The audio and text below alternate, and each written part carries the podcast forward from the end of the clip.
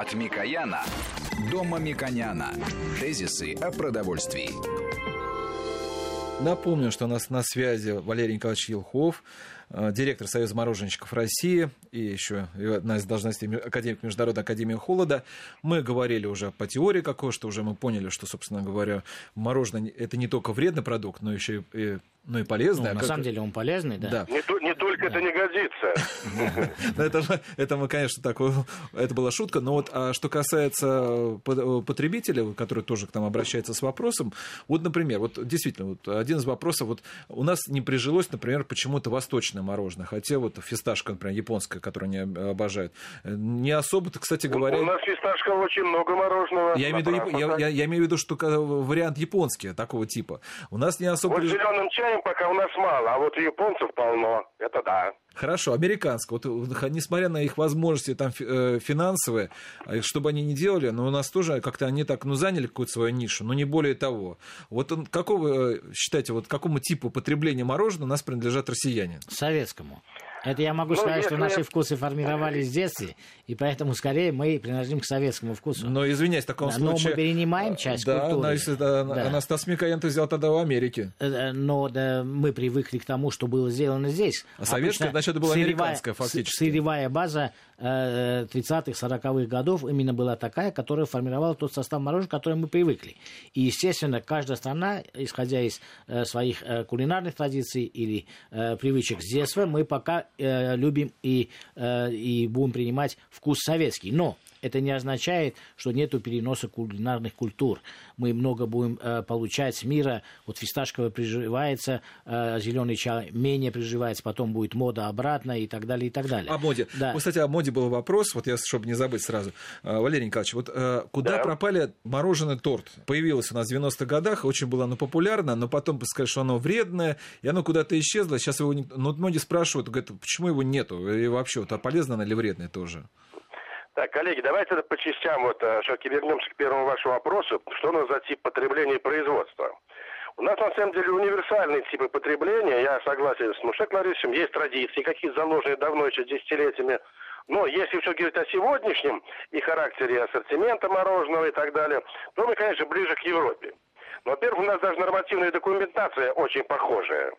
Во-вторых, если говорить о уровне потребления... Вот у нас всего производится примерно четыреста тысяч тонн мороженого в год в стране. Мы примерно в четвертом-пятом месте. То есть мы тут не впереди планеты всей, к сожалению, но и не последний. То есть это не Азия. Далее.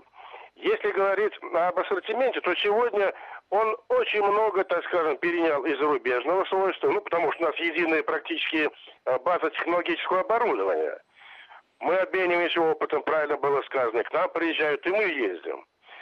Тем не менее, конечно, есть у нас особенности, безусловно, это я сразу согласен с нашим уважающим, уважаемым ведущим, что основой нашего мороженого является молоко. Поэтому любого спроси, а в чем вот, так скажем, приоритетный вкус российского мороженого? Молочный привкус, сто процентов. Далее, какое самое популярное мороженое? Пломбир. Из разновидностей, прежде всего, это мороженое в вафельном стаканчике. Это наш национальный бренд.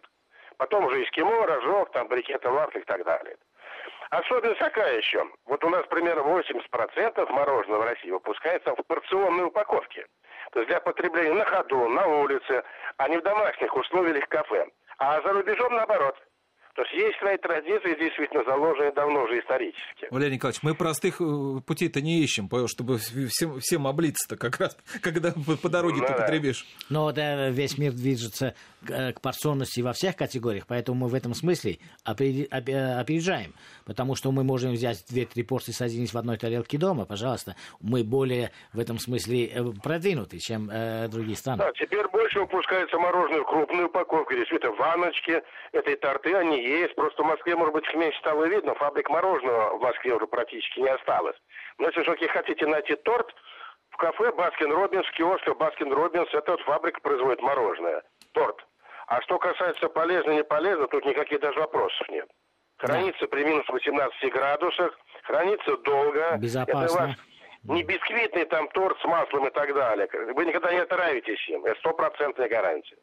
Хорошо. А второй, второй миф, который был связан тоже с мороженым, из-за чего, кстати говоря, потребление, мне так кажется, на какое-то время упало, о том, что там добавляется масло пальмовое. Из-за этого оно, соответственно, вредное, и многие действительно вот перестали какое-то время... Да, меньше это стали... большая проблема сейчас вообще в молочной промышленности, и мы будем посвящать этому дополнительную передачу по молоку, потому что, э, во-первых, слово «добавка» э, шокирует потребителя, хотя можно добавить очень э, хорошие ягоды в то же мороженое, да, или яблочное пюре в то же мороженое, или другие продукты.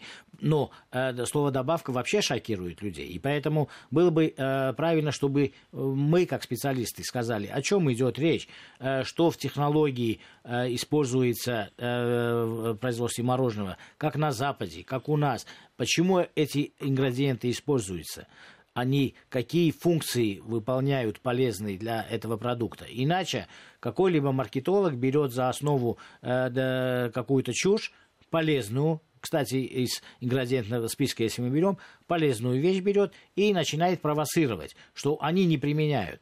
Иногда бывает, что они технологически отсталые не применяют. Я говорю это о других категориях. Вот для мороженого я бы попросил, чтобы Валерий Николаевич сказал, что в технологии молочного производства в мире у нас применяются какие-то добавки дополнительные. Ягодные, например, фруктовые, например. Или же какие-то волокна, которые улучшают функциональность. Вы сказали, что есть мороженое функциональное, добавляется йод. Это очень важно для детей. Вот скажите, здесь мы... мы и реальность. Как обстоит у нас дело? Уважаемые коллеги, действительно вопрос актуальный, прежде всего потому, что пресса часто поднимает эту тему и, к сожалению, порой, так скажем, дает какие-то необоснованные выводы, рекомендации. Поэтому я позволю себе немножко подробнее остановиться на этом вопросе и рассказать, что у нас происходит и как к этому относиться. Ну, во-первых, слово «добавляют». Мы ничего не добавляем. Это не добавка в виде ягод там или фруктов. Это отдельный вид мороженого. Я уже сказал, что технический регламент Таможенного союза на безопасность молока и молочной продукции предусматривает выпуск пяти видов мороженого, в том числе мороженое с заменителем молочного жира. Не с пальмовым маслом, не с кокосовым маслом, а именно заменителем молочного жира. Что это такое? Это специальный продукт, производимый по ГОСТу, я подчеркиваю, из отдельных фракций растительных масел. По своим физико-химическим показателям, это заменитель, максимально приближен к сливочному маслу. По полиненасыщенным жирным кислотам, по полиненасыщенным кислотам, омега-три, омега-шесть, которых нет вообще в сливочном масле, да? Здесь нет холестерина, трансизомеров. И самое главное, такое мороженое, ЗМЖ, могут потреблять лактозонепереносимые покупатели. Такие у нас тоже есть. Если говорить, допустим, о температуре плавления, она близка к сливочному маслу. двадцать четыре, там, двадцать семь, двадцать восемь градусов. Я, кстати, очень часто слышу такой вопрос. А вот вы там применяете пальму, которая там имеет температуру такую, которая не усваивается организмом и так далее. Это вот настолько, так скажем, примитивный взгляд. Я всегда говорю наоборот. Вы что считаете, что наш желудок – это доменная печь, где переваривается пища? Да нет, конечно. Пища переваривается не за счет температуры, а за счет, за счет ферментов, которые вырабатываются организмом. Или такой еще пример, вот дамам, молодым журналистам задаю, такой вопрос. Что у нас является основой для заменителя грудного молока? Это пальмоядровое масло. Здесь только есть пальмитиновая кислота, больше нет нигде. А вот вопрос такой, а для чего вообще мы используем это? Я какие-то уже вот аспекты назвал, для чего используют ЗМЖ в производстве мороженого. Первое, это мороженое для лактозонепереносимых покупателей. Второе, это в значительной мере компенсирует дефицит молочных продуктов в стране. Третье, немаловажно, значит, ЗМЖ позволяет расширить ассортимент продукции за счет использования большего числа фруктовых, ягодных и других наполнителей, поскольку он создает нейтральную среду по вкусу, запаху, цвету. Тогда больше проявляется вот особенность этих наполнителей.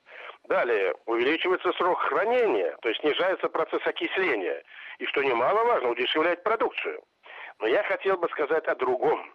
Вот нас, наверное, критикуют частенько, это правильно порой бывает, когда отдельные производители, в принципе, выпуская, так скажем, ГОСТовскую продукцию, продукцию, разрешенную законом, не пишут о том, что здесь есть ЗМЖ. Вот это нарушение. Да, Валерий Николаевич, вы совершенно правильно сделали выводы. Я хотел промежуточный итог подвести все-таки, для того, чтобы запомнили наши радиослушатели. Очень важно, что у потребителя есть выбор. Он может купить... Да, я хотел, а, да. подчеркнуть, это... Марина Шагович, еще да. несколько цифр, что действительно нам нет необходимости, так скажем, извиняться, объясняться, оправдываться в этом смысле. У нас мороженое в достатке любого.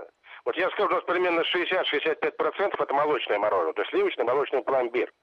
десять-пятнадцать процентов это фруктовая группа. И только остальное двадцать-двадцать пять процентов могут вот применять ЗМЖ. Да, и потребитель имеет полную информацию, которая на этикетке обязывает государство указать, и, э, исходя из своих предпочтений, может выбрать эти продукты.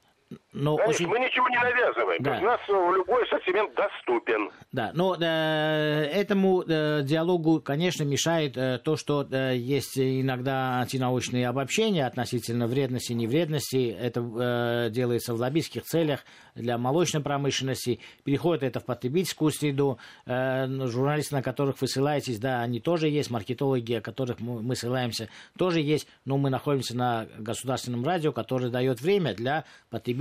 Просвещения. И поэтому мы сегодня с вами в эфире для того, чтобы расшифровать и систематизировать представления о новых регламентах, стандартах о мороженом, для того, чтобы наши потребители имели знания достаточно для того, чтобы выбрать то, что им нужно. Валерий Николаевич, и у меня вот такой, перед тем, как мы опять продолжим теорию, полезно, не полезно, что входит, у меня практически вопрос от наших радиослушателей. Они спрашивают, что вот сейчас вот в мире стало очень популярно такие вот индивидуальные мороженое, то есть мороженое конфеты съел и пошел, но не какие, как у нас большие брикеты, а вот именно такой вот в маленьком формате. У нас такое вот возможно, что скоро появится или нет? Ну, во-первых, у нас малоформатное мороженое тоже есть, можно купить маленький стаканчик пятьдесят грамм, к примеру. Меньше тоже тоже не имеет смысла, как классики говорят, да? Хотя кто-то выпускает и такие конфеты, шарики, допустим, маленькие, пожалуйста. Хорошо, мы продолжим после новостей наш разговор с Валерием Николаевичем Елховым, президентом Международной академии холода.